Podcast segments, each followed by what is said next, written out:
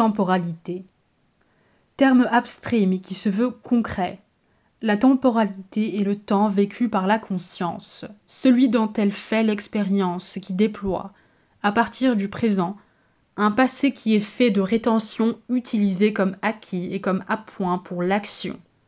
C'est le présent qui somme et interprète ce qui fut actuel et ne l'est plus, et un futur qui est fait de protension, c'est-à-dire de projets, possibilités nouvelles.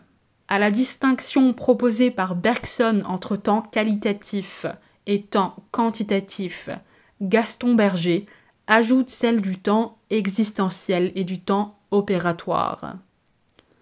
Alors que les anciens concevaient le temps comme cyclique, période ayant un contenu identique et se répétant sans fin, les modernes le considèrent comme linéaire, progression d'une histoire orientée ou, du moins, d'une évolution indéfinie. Quant aux physiciens, ils parlent de temps propre, par opposition au temps du sens commun. Ils admettent une pluralité des temps propres, par impossibilité de rapporter tous les phénomènes de l'univers à un seul et même temps. Mais le temps des physiciens n'est pas la temporalité, qui est la vie même de la conscience qui comporte les trois opérations décrites plus haut par emprunt partiel aux analyses phénoménologiques de Husserl. En outre, la temporalité comporte un élément dramatique.